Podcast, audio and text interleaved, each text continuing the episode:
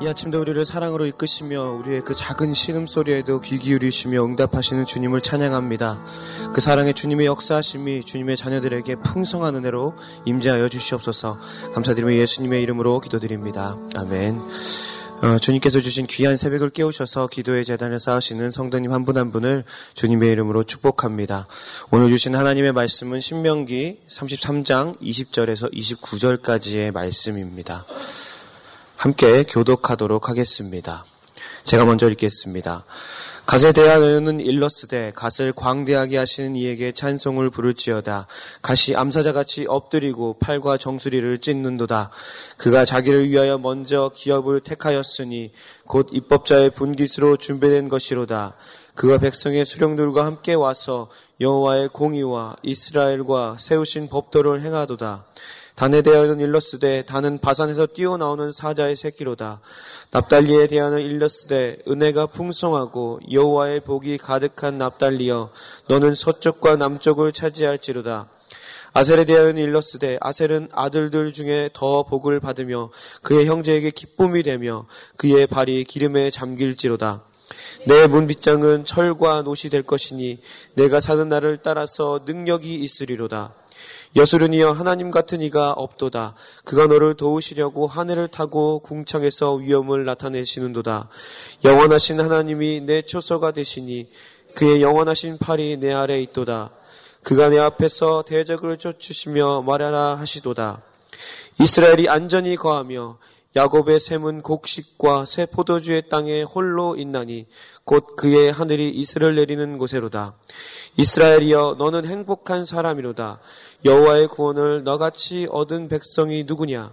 그는 너의 백백배시오 너의 영광의 칼이시로다. 내 대적이 내게 복종하리니 내가 그들의 높은 곳을 밟으리로다. 아멘. 행복한 사람이로다라는 제목으로의 말씀을 함께 나누도록 하도록 하겠습니다. 신명기 33장은 죽음을 앞둔 모세가 이스라엘의 열두 지파를 축복하는 말씀입니다. 그런데 이것은 단순한 축복의 이야기를 어, 열거하는 것을 뛰어넘어서 이스라엘의 대선지자에 대한 어떤 예언의 의미를 지니는 말씀입니다. 또한 오늘의 이 말씀은 야곱이 어, 자신의 12명의 자식을 축복했던 창세기 49장의 말씀, 야곱의 축복을 보고 또 여호수아 18장과 19장에 나타나 있는 12지파의 땅 분배를 보게 된다 면 하나님께서 12지파를 어떻게 이끌어 오셨는지를 어떻게 성취하셨는지를 잘 볼 수 있게 하는 말씀인 것입니다. 오늘 말씀에서는 갓과 단 그리고 납달리와 아셀에 대해서 이야기하고 마지막으로 이스라엘 전체에 대해서 말씀하는 것을 볼 수 있습니다. 먼저는 갓과 단에 대해서 보기 원합니다.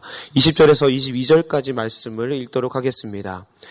갓에 대하여는 일러스되 갓을 광대하게 하시는 이에게 찬송을 부르지어다. 갓이 암사자같이 엎드리고 팔과 정수리를 찢는도다. 그가 자기를 위하여 먼저 기업을 택하였으니 곧 입법자의 분깃으로 분빈 것이로다. 그가 백성의 수령들과 함께 와서 여호와의 공의와 이스라엘과 세우신 법도를 행하도다.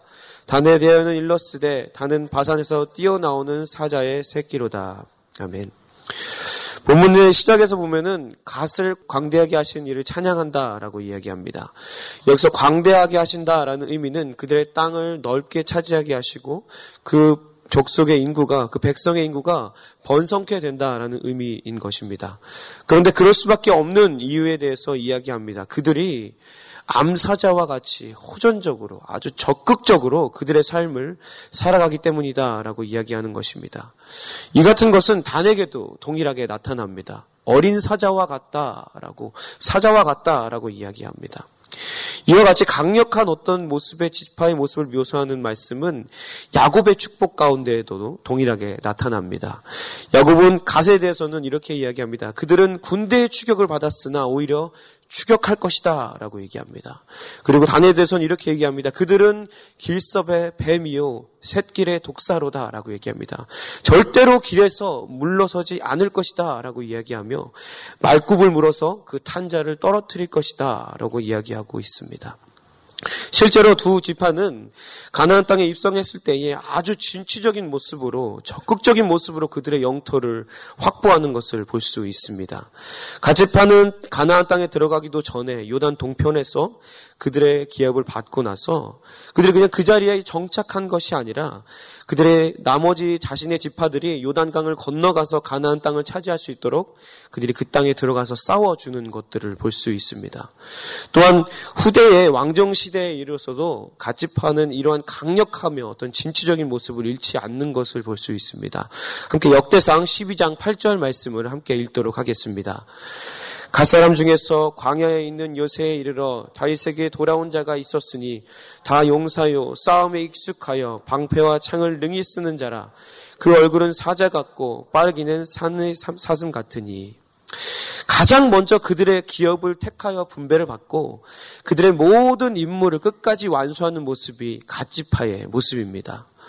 또한 단지파의 모습의 경우는 그들의 인구는 아주 많았으나 분배받은 땅은 아주 작았습니다. 가나안 땅에 들어갔을 때 그들 안에 분배받은 땅은 아주 작았습니다. 그럼에도 불구하고 그들은 그 가나안 땅에서의 정복 전쟁을 그치지 않고 계속 그 약속의 성취를 위해 달려 나갔습니다. 그 약속의 성취를 위해서 달려 나갔을 때에 이스라엘 전체 땅에 대해서 우리들이 이야기할 때 이렇게 이야기합니다. 단에서부터 부엘세바까지라고 이렇게 이야기하는 것을 볼 수 있습니다. 이스라엘 의 가장 위쪽에 있는 지역까지 자신의 영역들을 확장해 나가는 모습을 볼 수 있다라는 것입니다. 단지파의 이런 강하고 용맹한 모습은 사사 삼손이 단지파인 것을 보아도 오늘의 그 말씀 가운데 성취된 것이 나타나는 것을 우리가 볼 수 있습니다. 사랑하는 성도 여러분, 하나님께서 오늘을 살아가는 성도님들에게도 갓과 또 단지파에게 주셨던 그 용맹함과 담대함을 복으로 받기를 원하십니다. 그리고 여러분에게 그것을 이미 허락하셨습니다. 온 세상 가운데 우리는 예수 그리스도의 그리스도의 군사로서 하나님이 주신 권위를 가지고 세상을 향하여 용맹스럽게 싸우며 나아가는 주님의 군사입니다. 신약의 말씀에서는 어, 우리 성도들을 그리스도의 병사라고 이야기합니다. 디모데후서 2장 3절 4절 말씀을 함께 읽도록 하겠습니다. 너는 그리스도 예수의 좋은 병사로 나와 함께 고난을 받으라. 병사로 복무하는 자는 자기 생활에 얽매이는 자가 하나도 없나니 이는 병사로 모집한 자를 기쁘게 하려 함이라. 아멘. 많은 성도님들이 악한 세력과 영적인 육적인 싸움에 있다가 두려워서 그것과 맞서지도 못한 상황 가운데 뒤로 물러서는 경우들이 있습니다. 근데 그러한 경우가 생기는 이유는 우리가 자신을 보내시는 이가 누구인지 정확히 모르기 때문입니다. 우리는 세상 가운데서 영적 가나안 땅 가운데서 하나님께서 우리를 그 땅에 보내신 것입니다. 우리를 보내신 분은 바로 하나님이신 것입니다. 그리고 예수 그리스도께서 그 군대의 총사령관 되십니다. 또한 우리에게 영적인 싸움 가운데서 승리케 하기 위해서 힘과 용기와 담력을 주시기 위해서 우리에게 성령을 주십니다. 사랑하는 성도 여러분, 우리의 삶 가운데 성령 충만하기에 힘쓰시기 바랍니다. 제가 말하는 성령 충만함은 어떤 영적으로 보여지는 어떤 대단한 것을 말하는 것이 아닙니다. 성령 충만함은 혈과 육의 싸움이 아닌 사사로운 감정이나 관계에 대한 어떤 싸움이 아닌 그리스도의 명령에 따라서 묵묵히 걸어가는 여러분의 일상을 말하는 것입니다. 우리의 일상 가운데 성령의 충만함이 넘쳐나기 원합니다.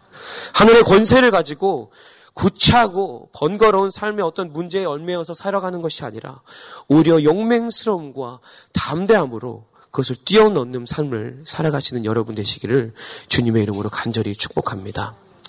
이제 말씀은 열두 지파의 마지막으로 납달리와 아셀의 지파에 대해서 이야기합니다. 함께 23절과 23절에서 25절까지 말씀을 읽도록 하겠습니다. 납달리에 대하여는 일러스되 은혜가 풍성하고 여호와의 복이 가득한 납달리여 너는 서쪽과 남쪽을 차지할지로다. 아셀에 디하여는 일러스되 아셀은 아들들 중에 더 복을 받으며 그의 형제에게 기쁨이 되며 그의 발에 기쁨이 기미에 잠길지로다. 내 문 빗장은 철과 노시 될 것이니 내가 사는 날을 따라서 능력이 있으리로다. 아멘. 납달리와 아셀은 그들의 복이 풍성한 모습과 그들의 땅의 비옥함을 이야기합니다. 야곱의 축복 가운데 납달리는 그가 암사슴처럼 아름다운 소리를 바란다라고 이야기합니다.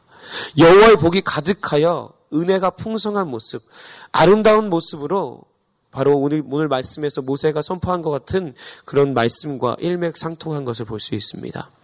또한 아셀은 그들의 발이 기름에 잠긴다라고 이야기하였는데 야곱 또한 아셀에게 이렇게 이야기합니다. 그들에게서 나는 것은 기름진 것이라고 말하며 그들이 왕의 상을 차릴 것이다라고 이야기합니다.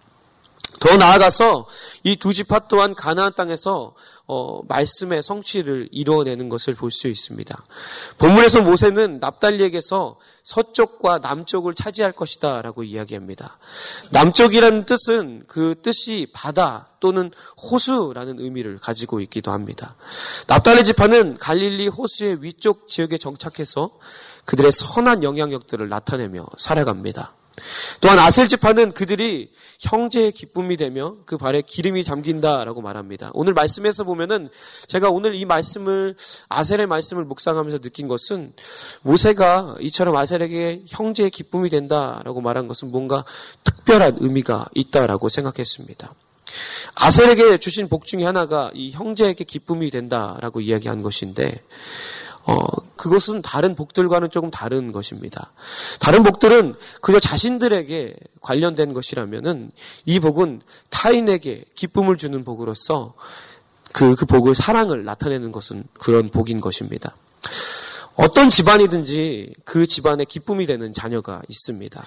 어떤 집안의 큰 일을 도맡아서 어떤 큰, 큰 결정들을 내리고 어떤 중후하고 무게감 있는 장남 같은 그런 모습의 자녀가 아니라 그 존재만으로서 기쁨이 되고 또 그가 있는 곳에 기쁨과 평안과 또 유쾌함이 나타나고 소외된 곳에 그 소외된 형제들을 돌보는 형제들이 있습니다. 제가 말씀을 묵상하면서 아셀이 그런 사람이 아니었을까라는 생각을 해보았습니다. 분명 이스라엘 백성들 안에서도 열두 지파 가운데 소외되며 그 세력이 악화된 지파들이 있었습니다. 그 세력이 다른 지파에 흡수되어진 지파들이 있었습니다. 대표적인 것이 시므온 지파이지요. 하나님께서는 아셀 지파가 그러한 연약한 지파 가운데 형제 가운데 사랑을 흘려보내는 자리에 있다라고 말씀하십니다.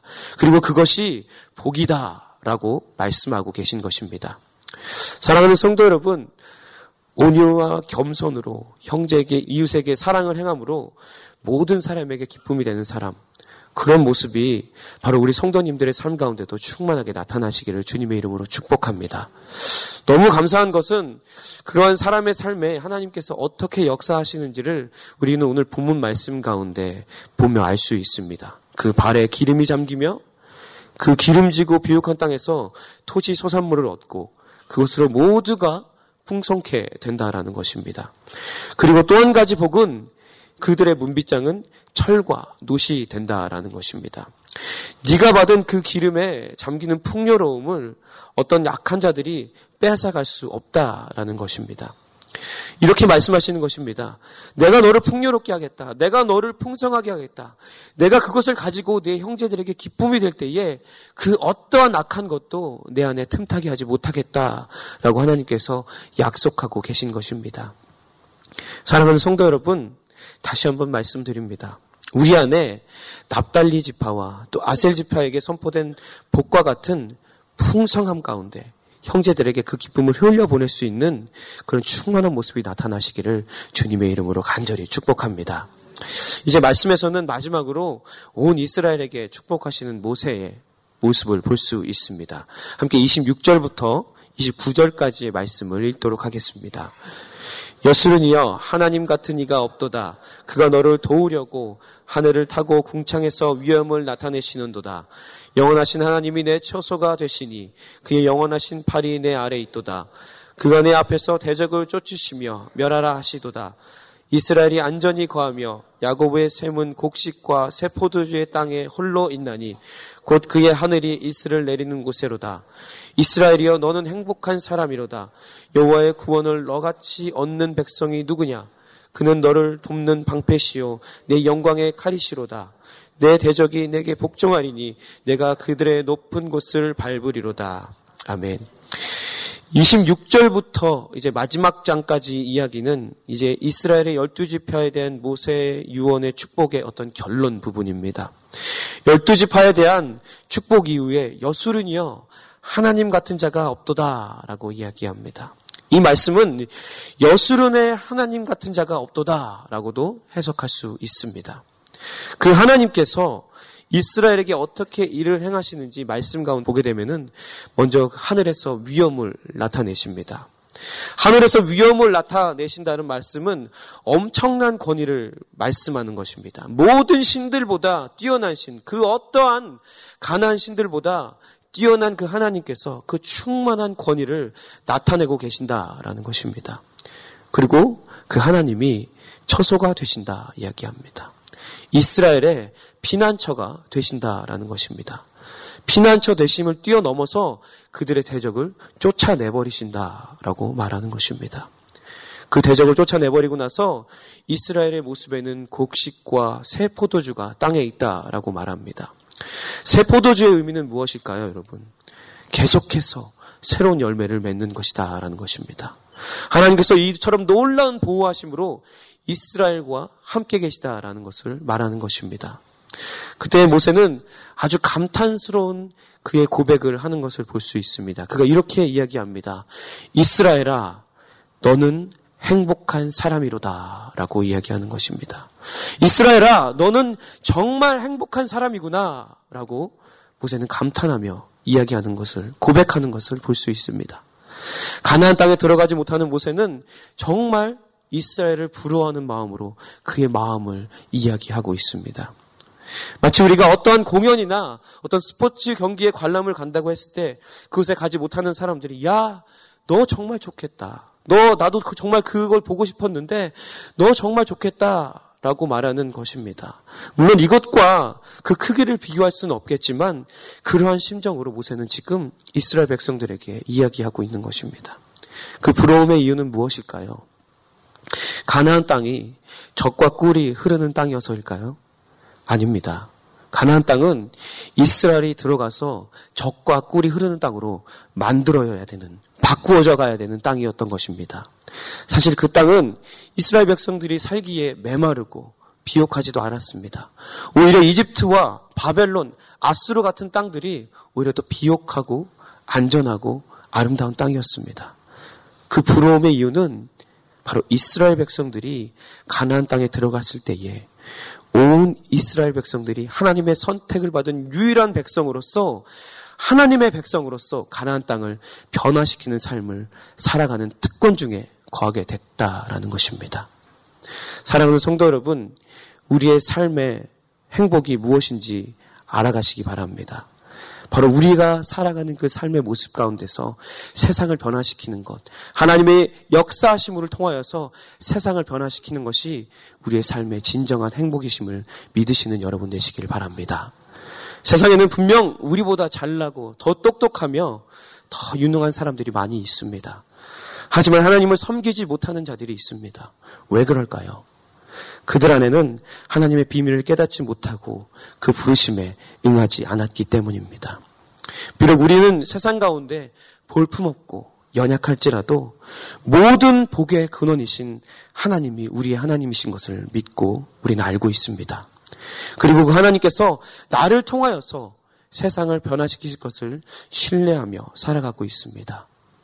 사랑하는 성도 여러분, 여러분 안에 살아 역사하시는 그 하나님은 크고 광대하시며 존귀하신 분이십니다. 그분이 여러분을 통하여 세상을 변화시킬 것입니다. 바로 그분이 여러분의 삶을 행복으로 이끌어 가시는 원동력이 되실 것입니다. 오늘 자신에게 좀 이렇게 이야기해 보시기 바랍니다. 나의 아들아, 내 딸아, 너는 참 행복한 사람이구나. 여호와의 구원을 너같이 얻을 백성이 누구냐? 그는 너를 돕는 방패시오 내 영광의 칼이시로다. 내 대적인에게 복종하리니 내가 그들의 높은 곳을 밟으리로다. 아멘. 이러한 행복한 삶의 모습들이 우리 성도님들의 삶 가운데 충만히 나타나시기를 주님의 이름으로 축복합니다. 말씀을 마무리하도록 하겠습니다. 사랑하는 성도 여러분, 우리는 주님의 담대한 군대입니다. 주님의 군사로서 성령 충만하기에 힘쓰시기 바랍니다. 하늘의 권세를 가지고 구차하고 번거로운 삶의 문제에 얽매 있는 것이 아니라 오히려 용맹스러움과 담대함으로 그 모든 것을 뛰어넘는 삶을 살아가시는 여러분 되시기 바랍니다. 또한 우리 안에 납달리와 아셀지파에게 선포된 복과 같은 풍성함 가운데 형제 가운데 기쁨이 되는 모습을 충만히 나타내신 여러분 되시기를 간절히 바랍니다. 마지막으로 우리의 삶에 주님의 통치가 나타나므로 세상을 변화시키는 그 행복한 삶이 성도님의 삶을 충만하게 이끌어 가시기를 주님의 이름으로 축원합니다. 함께 기도하도록 하겠습니다. 거룩하신 하나님, 오늘의 말씀을 의지하며 주님 앞에 나아갑니다. 우리의 삶의 영적인 군사와 같은 용맹함과 담대함을 허락하여 주시옵소서. 성령 충만한 삶을 살아가게 하시며 그 가운데 부어지는 주님의 풍성함으로 세상에 흘려보내며 변화시키는 그 행복한 삶 가운데 우리 가운데 함께하여 주시옵소서. 그렇게 하실 주님을 신뢰하며 감사드리며 예수님의 이름으로 기도드립니다.